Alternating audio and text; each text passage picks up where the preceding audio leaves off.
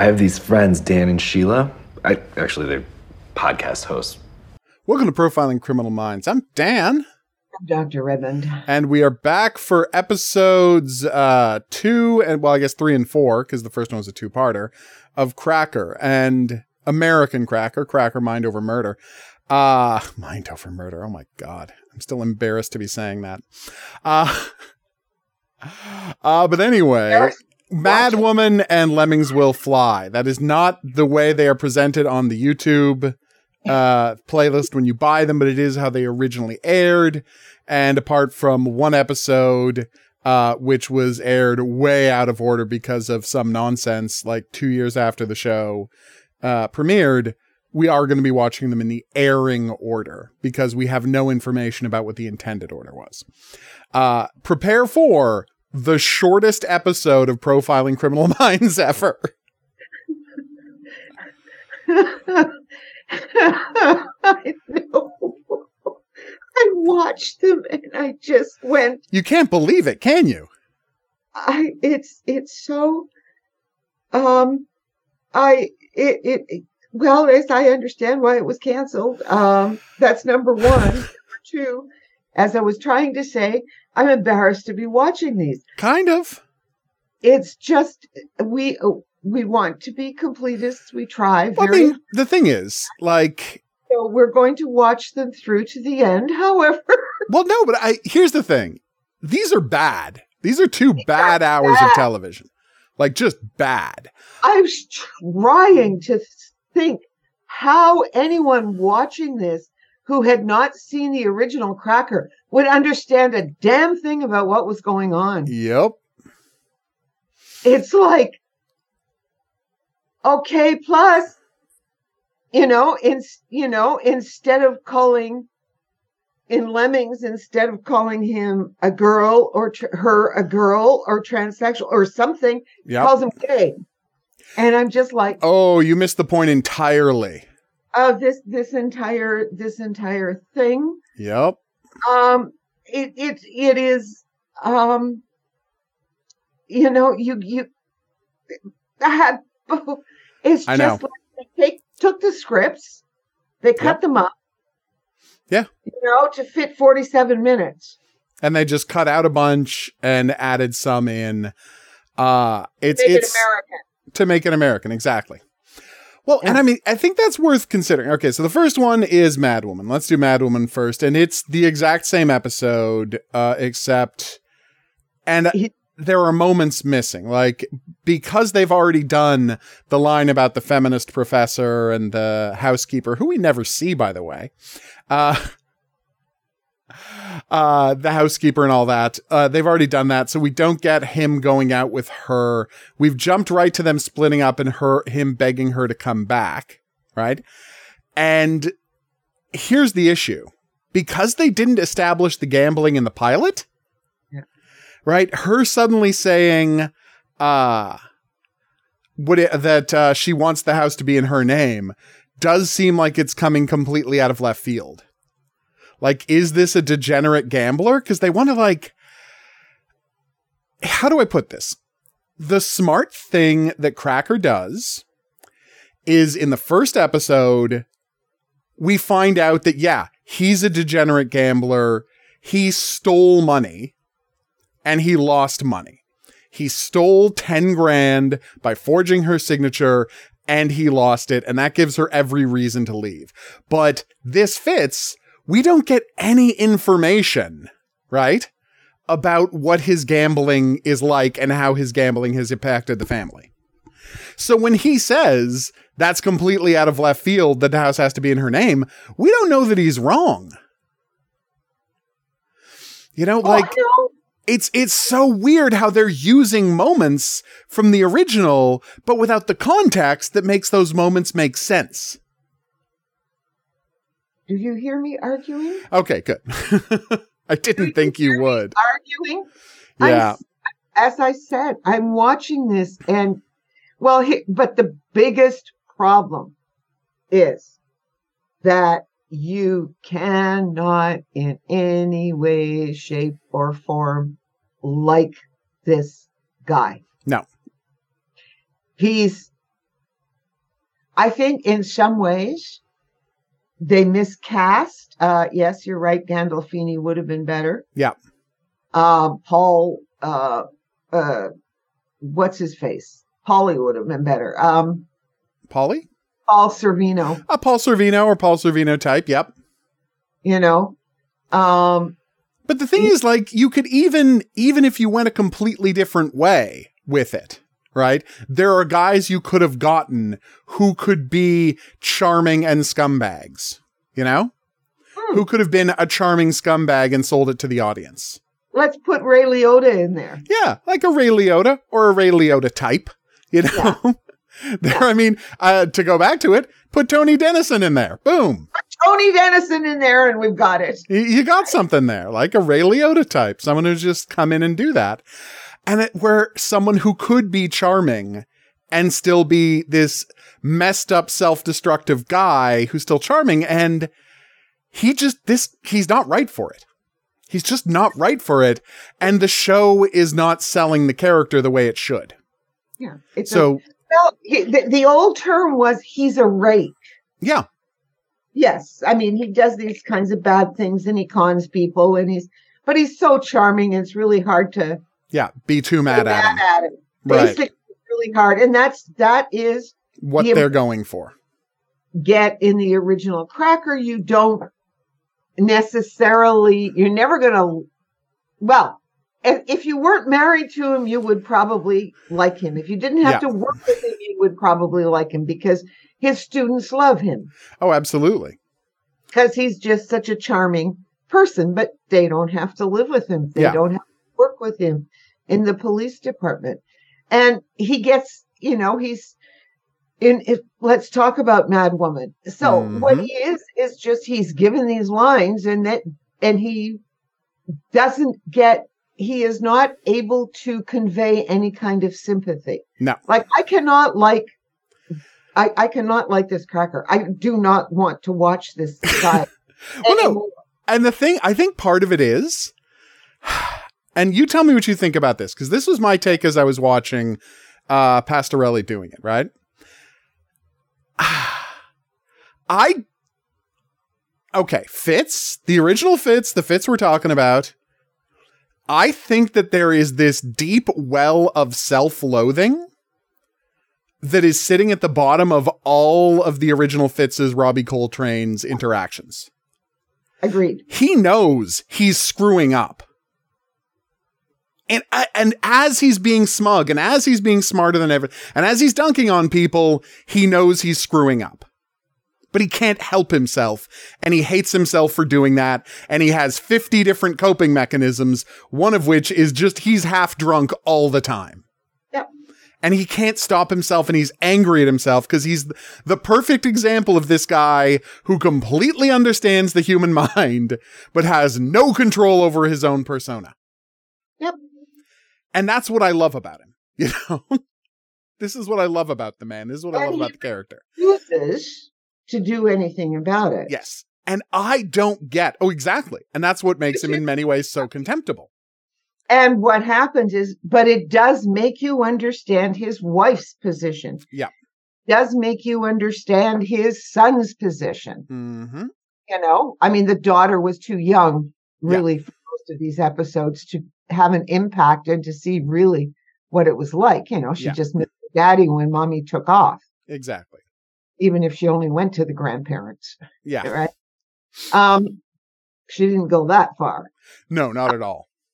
and you know so and this is This fits. I he Yes. is smug that's what I'm getting at. Yes.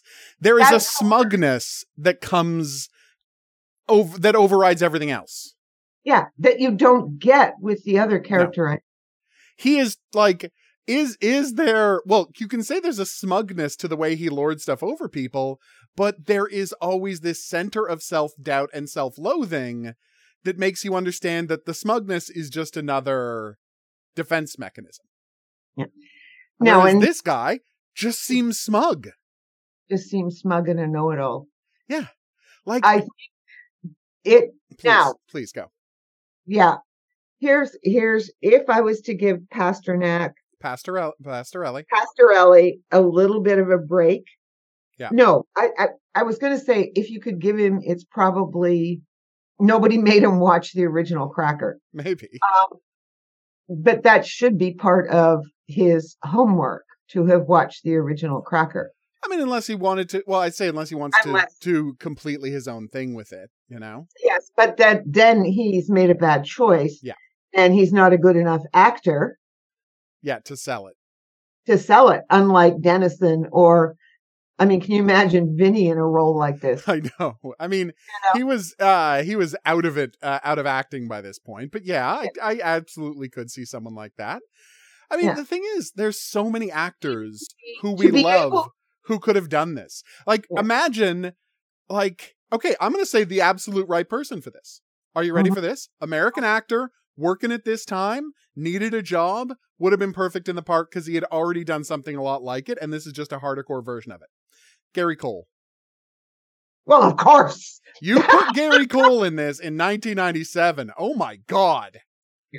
Yeah. Like because he is Yeah. he can do the charming and he can do the self-hating and he can do like all of the things this character requires, we can see Gary Cole doing. Oh yeah, and he's doing it in NCIS right now. Exactly. Like you put Gary Cole in this instead of Robert Pastorelli and you you show him what Robbie Coltrane did and you you really dig into the character. I really think you could have had something. But it's like this time cuz it's tough finding like who was the right actor for the moment. Like who was the right actor to cast at the time it was made because there's all sorts of people we could say X or Y would have been great at this part, but I, you're saying American television 1997, who's the right person to put in it? It's Gary Cole. Mhm. That's who should have been in this. I mean, if you couldn't get James Gandolfini, who is of course the absolute right person to do this. Yes, as we saw in The Sopranos. I gotta say, it must have hurt, like the guy who made uh Gun, to be like the per he was to be the guy who put James Gandolfini on HBO's radar, right? Yeah, And then asks James Gandolfini to do a network show with him, and James Gandolfini doesn't do it. Right. And then HBO makes James Gandolfini a giant star and the show becomes a hit. Like that must have hurt. yeah. I like. I who knows what this guy's what the budget was for this. Yeah. What we haven't looked into it, but um, I think that you had to. They obviously eased things off. Like I was. we- We can talk about both of them together because they're both disastrous They are. Yeah. in some ways. Um, Hey, but hey, great saying uh Simon Adebisi just getting to play some guy.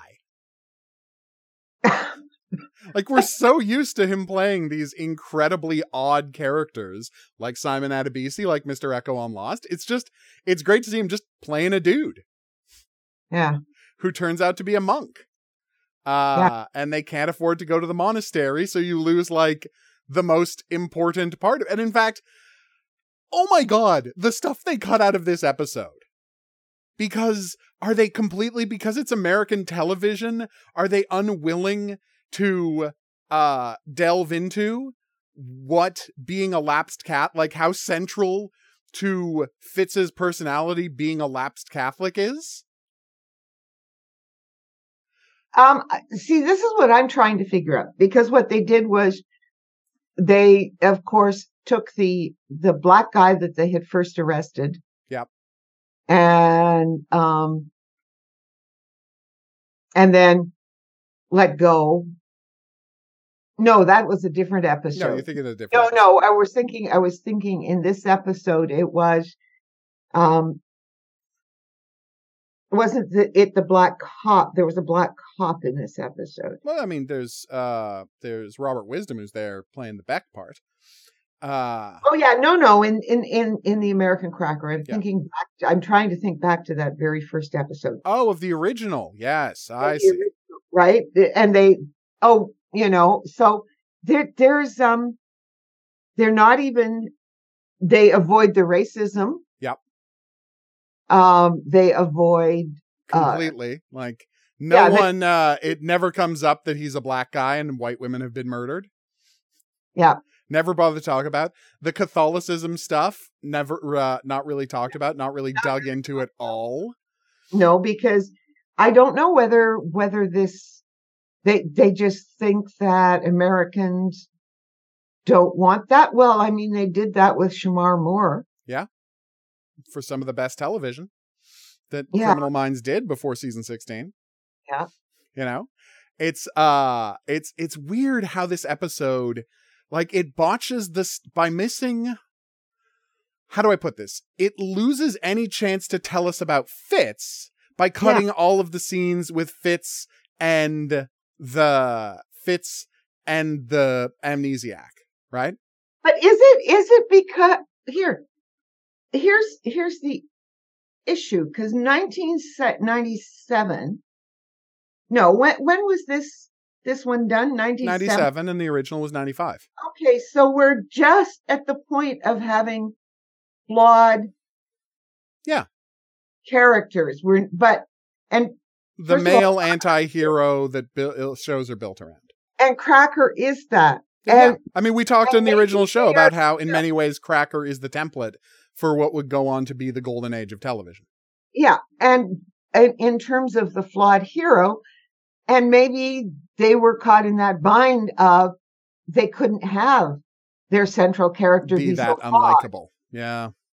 No be, well because if you're that unlikable you have to have redeeming qualities you have to understand why his wife married him in the first place Yeah, and they don't sell that. And the thing is, it's like, say this about Fitz. He's he's a scumbag, but he's legitimately charming and funny.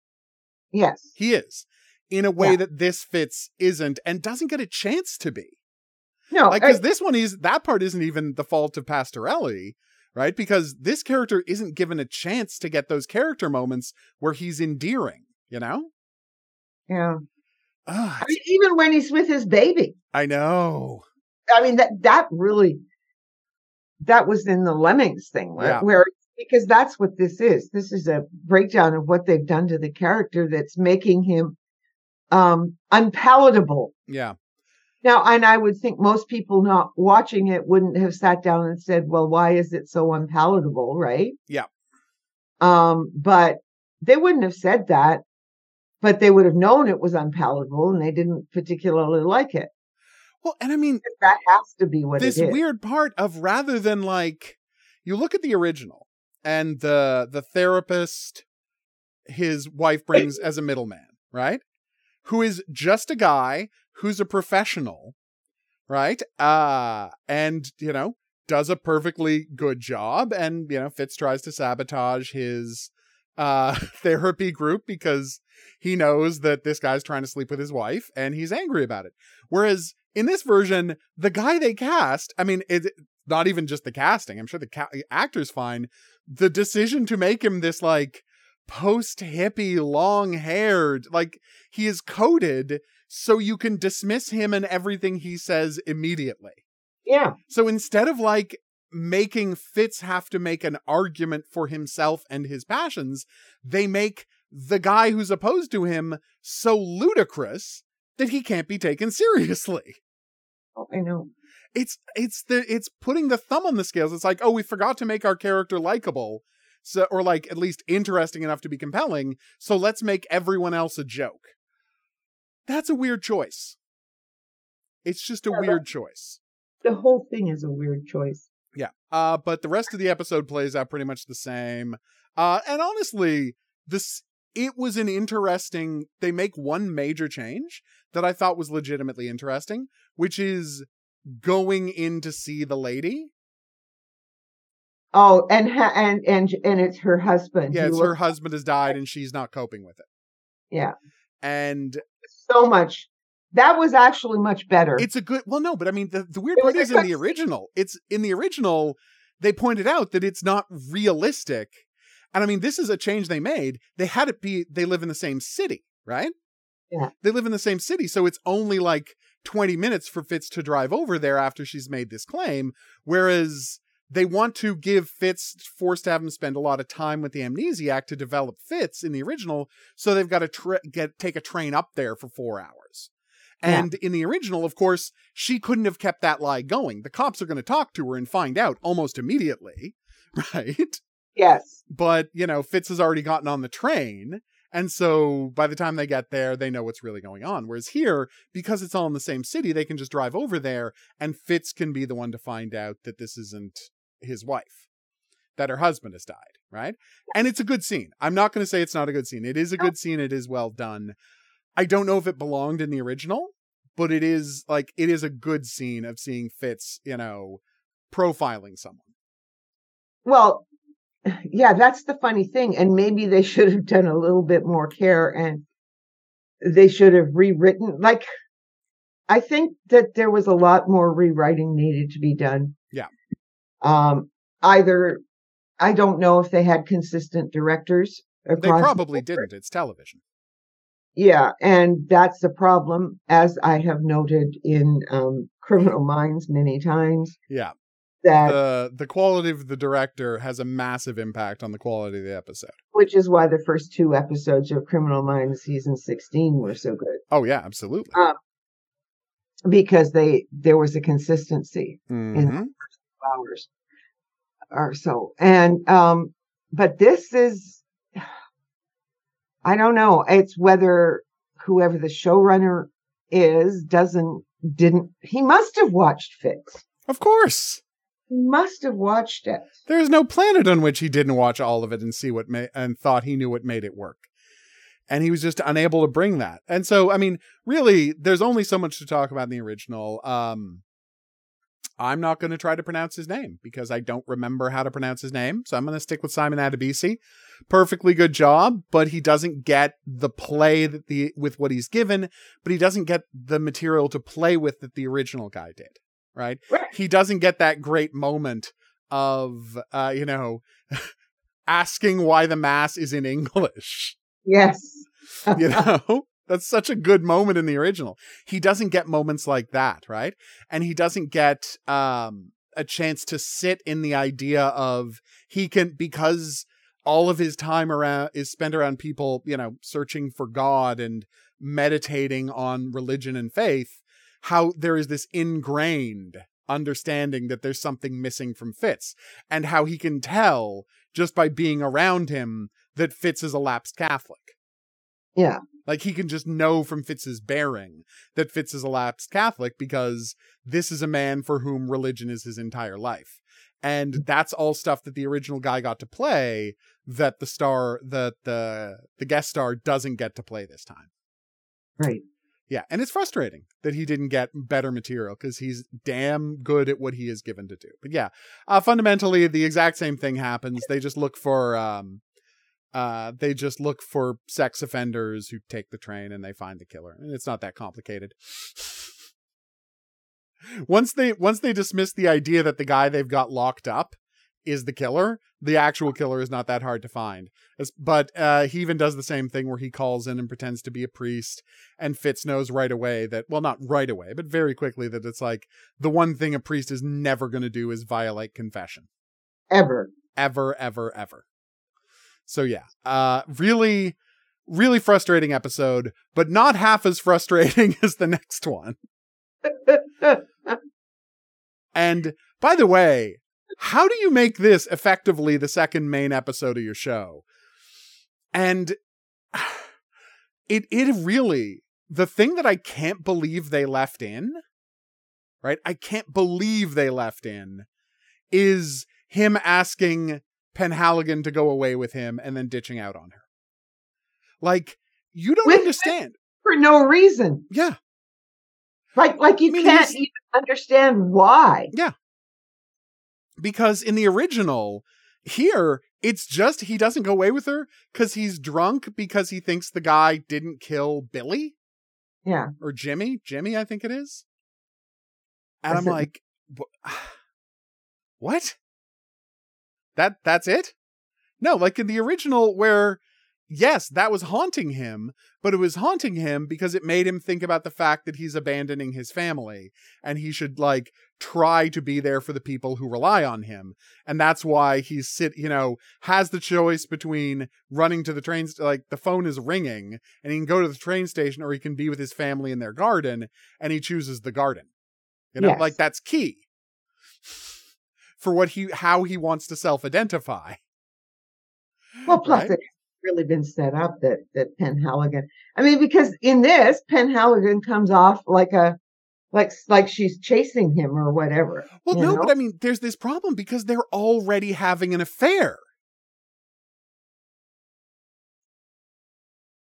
Is Like that that was the mistake. Yes, that was established in the two-parter. That's why making the last real episode of Cracker the first thing you make is so badly structured. Because if you look at this scene in the original, he has been coming on to her nonstop for five hours of television so far, right? Uh, uh, and he just says, "I'm going to go for broke and suggest we run away together." Because I'm fun and you need someone uncomplicated in your life. And I'm like, uh, yeah, you're not unco- uncomplicated, Fitz, but I, I do like how you're marketing yourself. Right? In the original, whereas here, they're already have been having an affair and it didn't really work out. And then they don't act interact at all in Mad Woman, and then they barely interact here, and then suddenly they're running off together and he's disappointing her. And I'm like, no, you have to move these character scenes around, these moments around to different episodes. Like, you shouldn't make it that they're already having, well, I mean, but it's what we talked about last week. You can't make it that he's already been working with the police for ages. You can't make it so that they're already having an affair. Like, you have to have somewhere for these characters to go because I don't know where any of this is going to go. And you can't have them fatally break up his marriage by admitting that he wouldn't give his life for her the way he would for his kids all in the first episode because it leaves you with nowhere to go.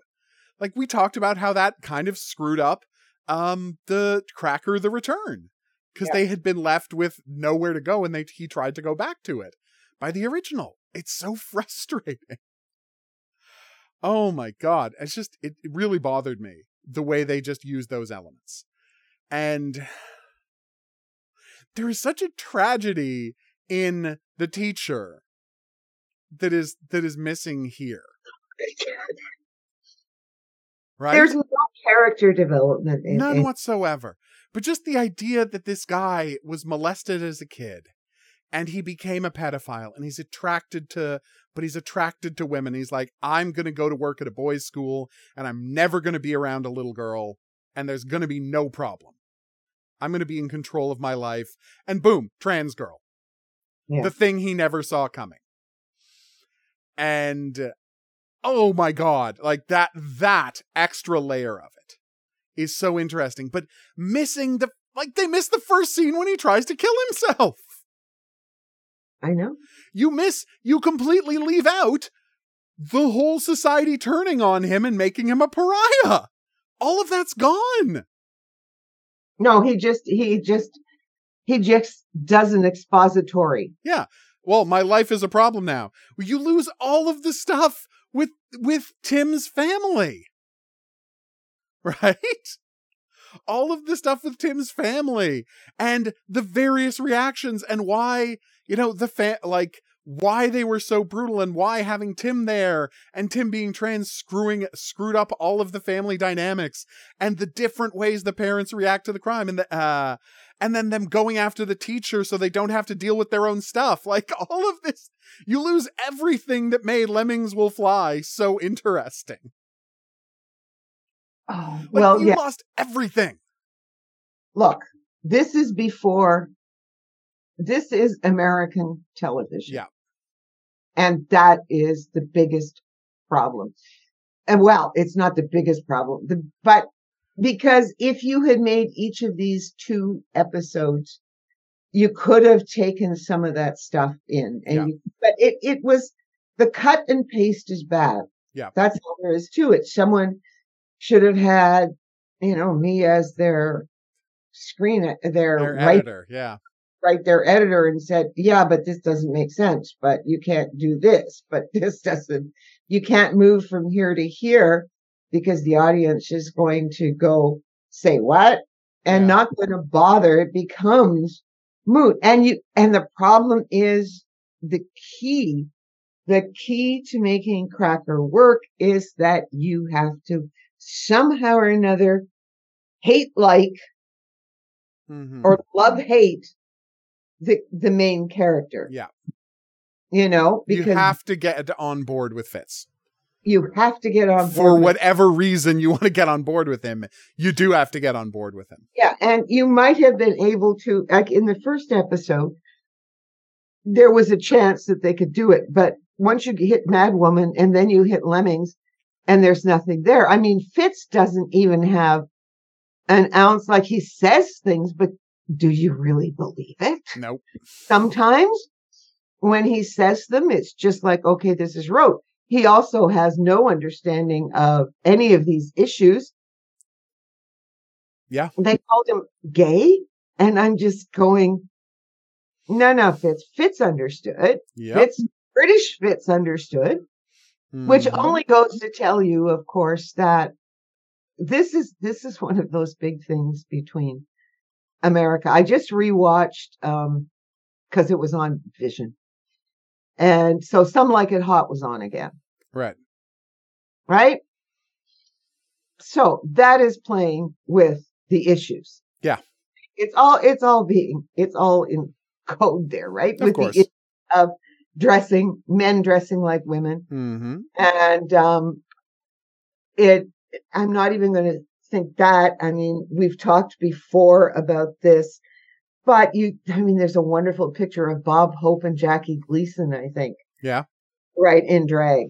hmm But the Brits have always had um, a whole section of their theater or their popular theater As uh, entirely drag. that's entirely drag. I mean, and even look at Monty Python, Oh yeah. right? Now, it is impossible to talk about like theater, English theater, without talking about drag, and moreover, the entire not just English theater, but the entire history of comedy, drag being central to. oh well, Milton Berle. That's my point. Every all comedy throughout all of history, it's always going to have men in dresses. Because you're always going to be trying like because let's face it, uh misogyny and masculinity is the defining, right? Patriarchy, misogyny, obsession with masculinity is the defining thing that's driven so much of civilization. So, if you want to poke fun at that, if you want to take the air out of that, you put a man in a dress. Yeah.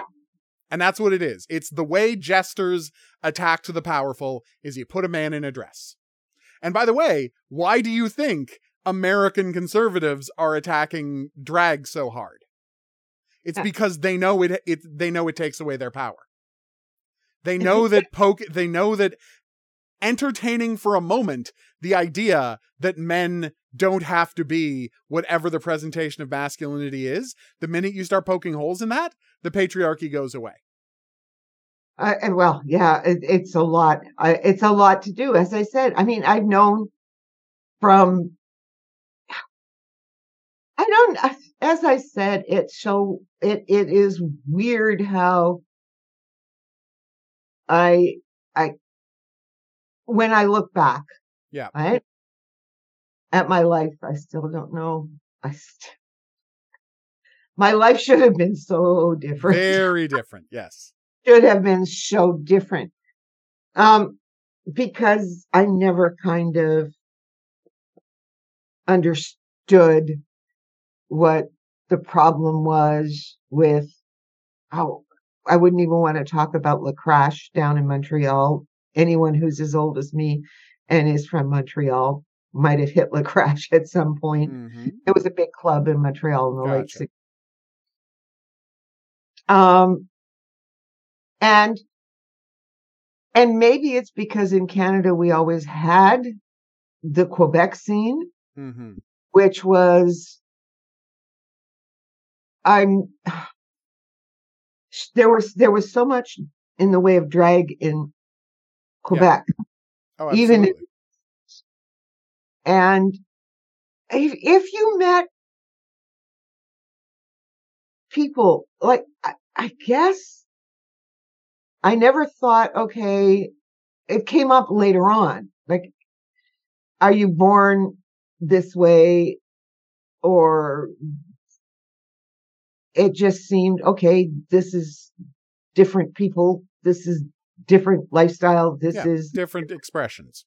and when i i can remember when we went in the 70s and we saw um outrageous Right.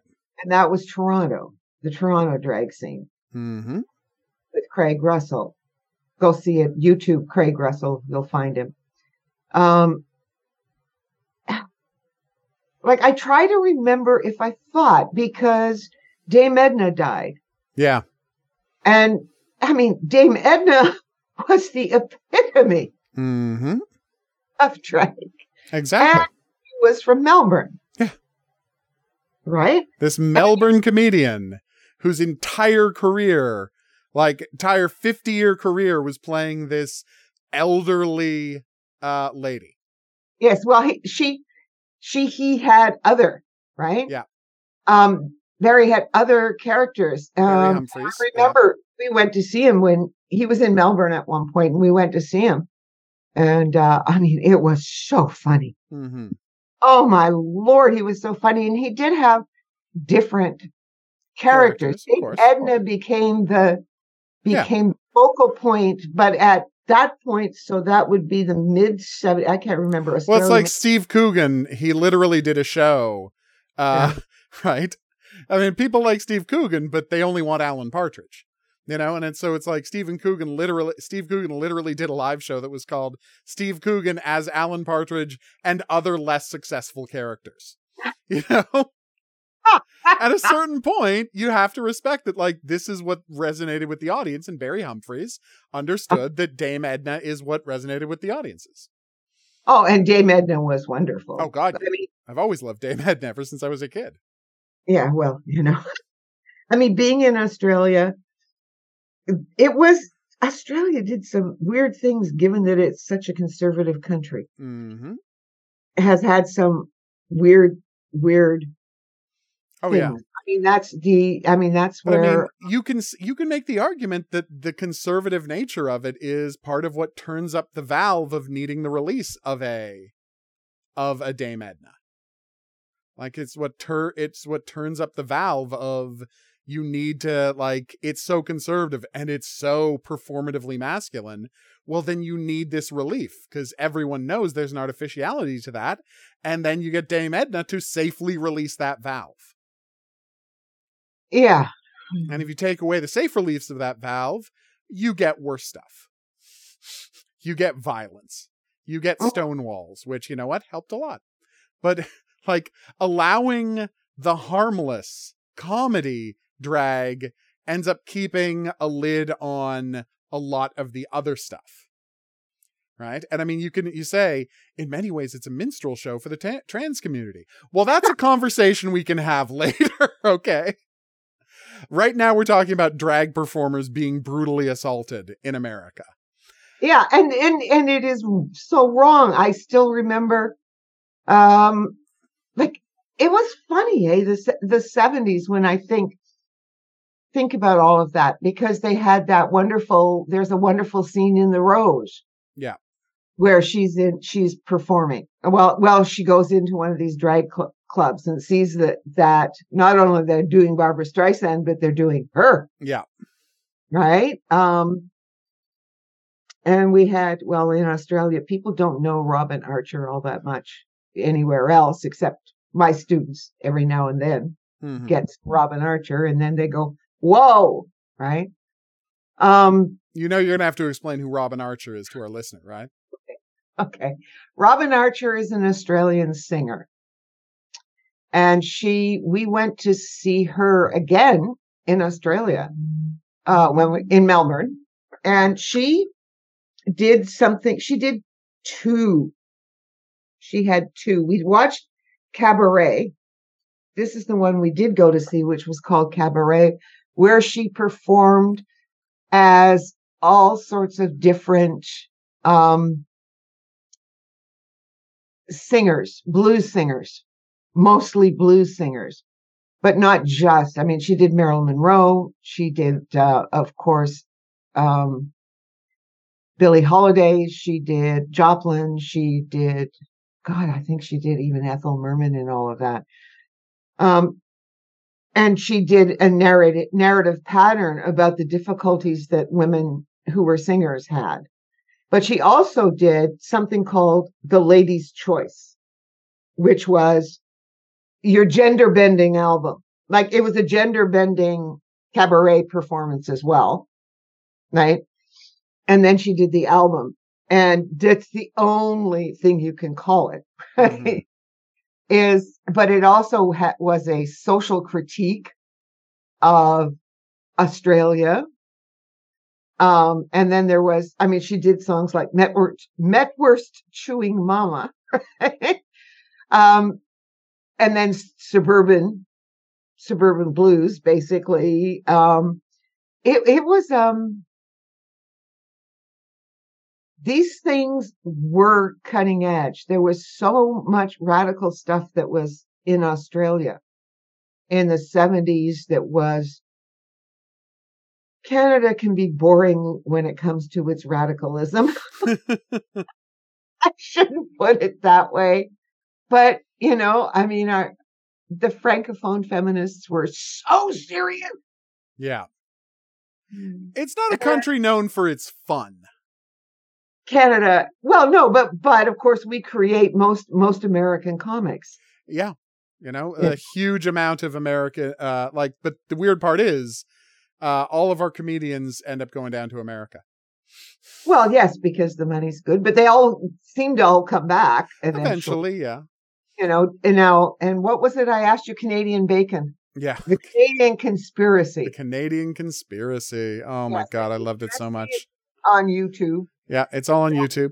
Well, no, but I think I think because we are so staid and we are so serious, it again goes to release valve. Like we need yeah so the people who might have been okay comedians in the states become you know unbelievably important comedians here because we need it more than the states do no no it's our comedians go down there no but i'm saying we're more talented than they are because we need it more than they do we need the comedy yeah, more than the americans do because we're such a serious place and of course they go down there because there was more as they say more money down there as you say but the reason canadian comedians are so talented is because they're surrounded by this very serious environment. See what I'm yeah, saying? Because even our yeah. it sharpens them. Yeah, it's it's um it is very interesting. What was oh Wayne and Shuster? Somebody has is putting on a at Hart House down in Toronto a Wayne and Shuster basically retrospective retrospective, right? They're putting on different skits. And of course, the most famous being Rinse the Blood Off My Toga. Yeah. Which I show every time I, uh, I teach Roman history. I just can't pass it up. Um, Technically, uh, their in case people don't know, their actual most famous routine is a bit called Shakespearean baseball. Oh God, yes. Uh, and they were by far, and this actually came up in the Canadian conspiracy, the most uh, popular act on the Ed Sullivan show.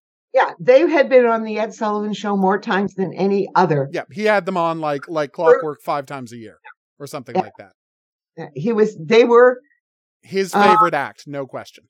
No question. well, and we watched them every. uh Oh yeah, and they had a weekly comedy show here in Canada where there was like new Wayne and Shuster uh, comedy every single week for years and years and years, and they always said uh, we could be, uh, you know, we could be uh, little fish in a big pond in America, or we could have the pond entirely to ourselves in Canada. yes, but they, they built the idea of Canadian comedy, which allowed you know there to be become this giant tradition of Canadian sketch comedy yeah. with the kids in the hall and your various people from out east in the Codco people. SCTV, SCTV like all of that comes from, you know, the ground laid by Wayne and Shuster. Yes, and you have to have seen it. But what was interesting, right, because of course they they had all sorts of things. They only had one, and that was the who was it? Was I guess Tom? What's his face? Was was asking them whether they had to make any adjustments because there was only one woman in the cast. Yeah. Right. And there were other women, but there was one woman basically in the cast on the Wayne and Shuster show. Hmm. And um and so they were saying, well, um did you have to make any changes, make any adjustments, you know, seeing as it's 2023 and we're looking back often in the past and you cringe. And they said no. Surprisingly, they didn't have to do anything. There was nothing that warranted making a shift hmm in what they were doing. And they said, and she said, and then he said, but yeah, but you know, it's a man and a woman who are the key, who are Johnny Wayne and Frank Shuster. Yeah. And she said, well, yeah, but it's never, sometimes I'm Johnny Wayne, sometimes I'm Frank in this, the woman, right? Yeah. And the man that said, you know, the same thing that there They're all such cleanly written sketches that it doesn't. There- Yeah. He said they are so tight. He said there was nothing you had to redo, and there was nothing that would be offensive today. Yeah. It's not Uh, like when we go back and watch SCTV uh, TV and we're like, oh no, oh no, no, please don't do that Chinese voice anymore. Yeah. Ah, I didn't need to see that. But somehow or another, Wayne and Shuster managed to. That's what they say. I'd have to go see it, but I've watched some of their skits, you know, and of course, doing the the weekly television show didn't mean that they were always 100% on top of things. Of course. No, But but I mean, were is there, they were not political in a way that a lot of people at the time Yeah. were. Uh, they that just weren't. helped. That, That- that did help the timeless quality of it. Oh, Yes. come on. The brown pumpernickel Oh my god. instead of the Scarlet scarlet. Pimpernel. Yes, I remember. Uh, Doing no, the it is. It's, brown it is. It Pumpernickel. is extremely clean comedy that anyone can watch. I mean, don't get me wrong. I think what they were trying to do at Laugh-In is very interesting. I think what they were trying to do at the Smothers Brothers is incredibly interesting. But you go back and watch it now, and you're like, "Wow, this is made for the moment." Yes. This is for for the moment in the 60s and it's not relevant to anybody after then. It is an interesting historical artifact, but it's not like, oh, well, we're going to watch Laugh-In for entertainment value. No, no, no, no. Whereas Wayne, Wayne and You can still watch Wayne and Shuster. I have. I've watched their uh, sketches online. And yeah, it's it still works. All right. Yeah. To redirect us slightly, I hope you enjoyed drag- 15 minutes about drag culture, but it comes back to what we were talking about.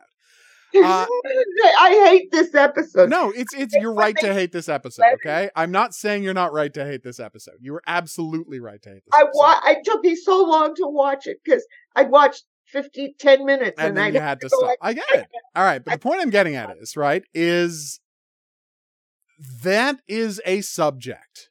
The idea of transness is a subject that is so verboten, that is so, and I mean, I am amazed at how far the trans community has come in the past little while.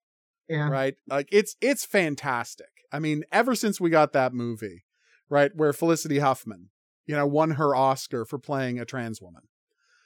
Uh it has forced people and you could say well would have been nice to get a trans woman in the part. Yeah would have but it started the conversation you know? Well, yes, sometimes, sometimes that's what has to happen. yeah it started the conversation. I hate that that's what it took that that's what it took but that's what it took and it started the conversation. People had to had to actually start engaging with this community and it has been massively positive it has been incredibly hard for them it has been massively positive and now we are suffering through the backlash right Well, it- the right wing is backlashing and they're trying to eradicate all trans people I don't even want. oh no we're not we're not getting into it here but I know it, it is just horrendous what is happening. Oh no, it's it's disgusting. And I mean, um, uh, what do you call it? Uh, someone I made a wonderful video about how J.K. Rowling will be remembered as the um. oh, oh, oh Germaine Greer. Yes. Rip that woman. A, you don't know about Germaine Greer? Well, I know about Germaine Greer. I didn't know she had uh, mean stuff to say about uh, J.K. Rowling. Oh yeah, just because you cut your dick off doesn't mean you're a fucking woman. Is what she said. Germaine Greer did. Yes. So she's anti-trans too. Yeah. Germaine Greer. Yes. Jesus I know. Who wrote? I know. I know. It's right there. Yeah, you know what? Uh got a real problem with you, Germaine Greer, and all of these second wave feminists who have decided to pull up the ladder behind them. Oh, I mean, even uh, well, Susan Brownmiller. I can actually. She has not made any comment on trans people yet. Okay. Well, And I'm hoping she well keeps her mouth shut on that subject. Well, yeah, and I suspect that she she just might after this. And she what she said, I can understand why she said it. Yeah. Okay, so and it co- goes back to she was very concerned. She didn't like the idea of the slut walk, Yeah. and she didn't like the i and she's been excori Excoriated. excoriated over the wrong things, I think. Yeah. And she, um, I think that in some ways she just couldn't understand. Right. There is, she said, but I'm just concerned, right?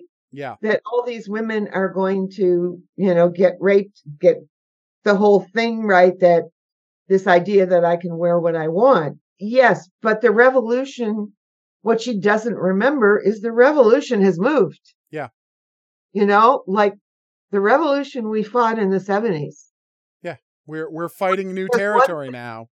And I hate I mean however comfortable however comfortable or uncomfortable the slut walk makes you. Yeah. D at its core, it is fighting against the idea that women are culpable for being sexually assaulted. Yeah. And you have to fight against that idea.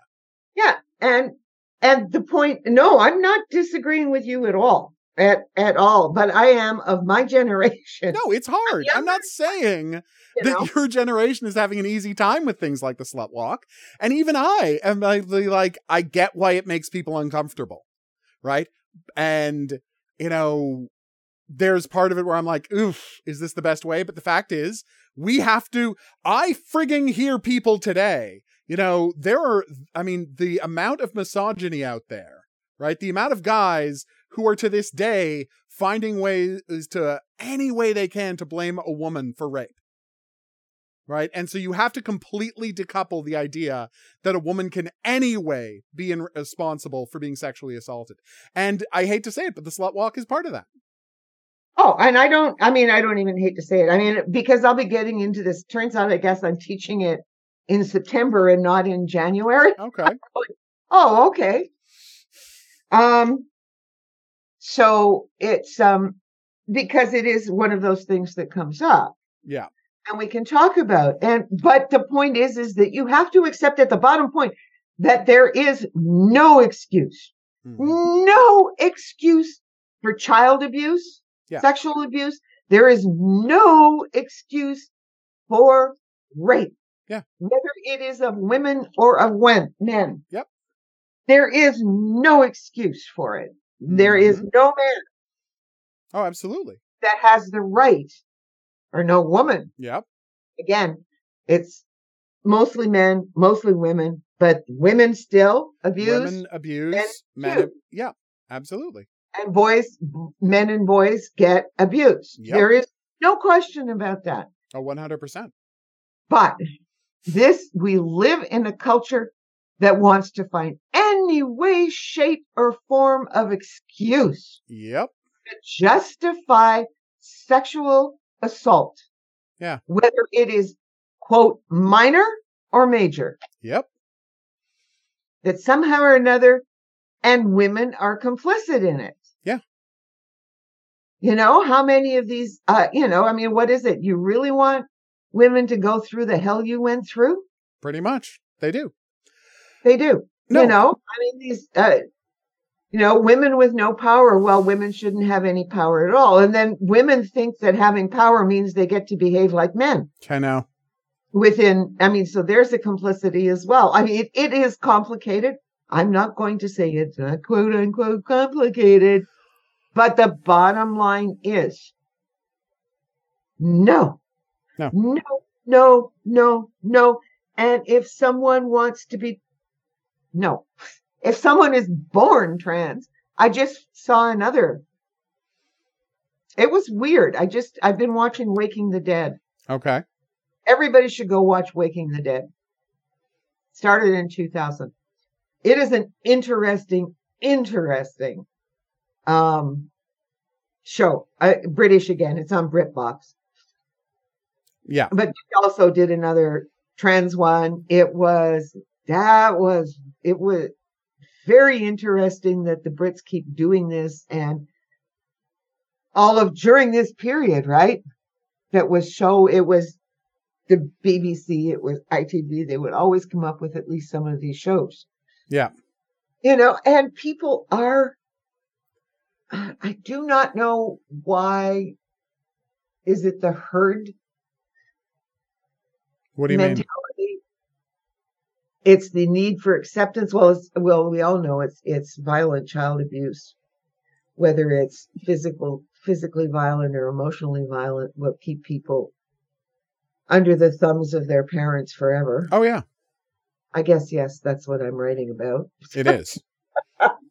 There's a whole book about it. It's called the Bible. There's a whole book about it.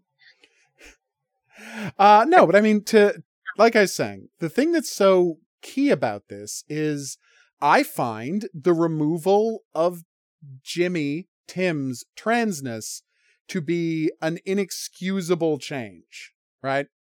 Because it lost us an opportunity to say this is more complicated, right? To say that this is more complicated than you want it to be. The idea that they've got this guy, oh well, you know, this the and the fact that it reframes, well, the teacher is gay. Yeah. Well, and the well, teacher, the teacher is gay. and ergo- working in a boys' school Yeah. Like with Catholic boys' school with because the boys are in uniform. this is what I'm saying. Well, probably Catholic. We don't know for sure, but Well, probably.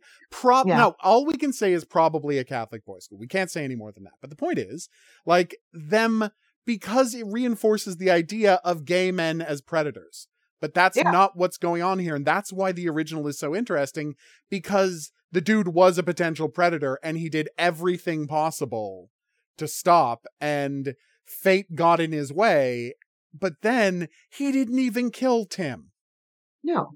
He And didn't even he didn't even kill Tim is the irony.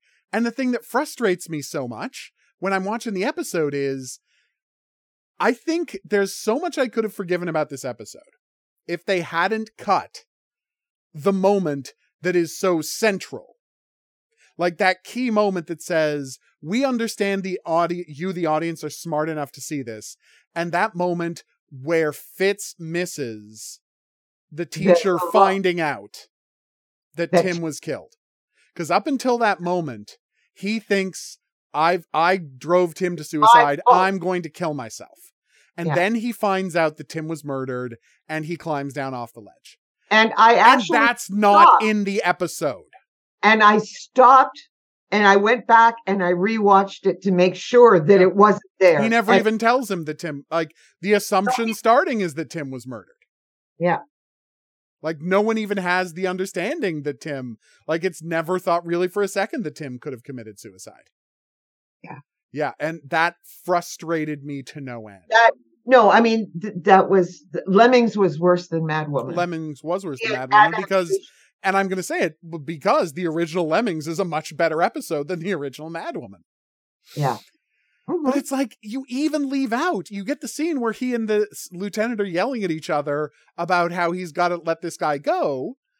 But you haven't done the work that the original did with Bilborough of establishing what a high profile case this is. Yeah, I know. And how, like, the entire community is, you know, racing to the door of this thing, demanding justice for this murdered kid.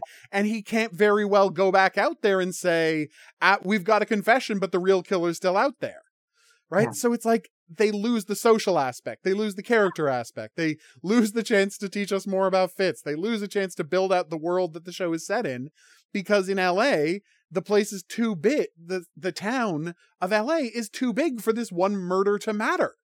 Yeah. Like it's really frustrating watching this episode. They had only put it in a smaller town. Yeah, if this had been set in a smaller town, you know, if this Denver. has been set in Denver, Colorado, you know, Even or even Arizona. upstate. Hell, set it in Sacramento. Like it's a Yeah. small enough town that this one murder could drive the entire town nuts. But Los Angeles, how many murders are there a day? Okay, probably not that many, but two. You know, this I isn't going to draw everybody's Give it- attention. Given the uh, number of murders in the United States. Yeah, but I'm just saying, like, it's not going to pull attention the way it did in the original. So Oh. yeah, like they they brutalized this story. Oh yeah, it they was. stripped out everything good. So if you're wondering why did we just talk about trans rights and feminism and all of that for so long? Uh yeah, that that's why. It's because we were looking for any excuse to not talk about how they butchered one of our favorite episodes of Cracker, which is, sounds like a bit of a cheat because to a very real extent all of the episodes of Cracker written by Jimmy are our favorite episodes of Cracker, but yeah, it's it's very frustrating. yeah, it's very frustrating. And I'm gonna leave you with a final thought, which is um maybe it sounds like we're making uh transness too much about feminism and we're too mad at uh what do you call it? Uh at feminists for not standing up for trans people. Like it might seem that way, but what's important to remember is the attack on trans people is an attack on women and is an attack on gay people. It is.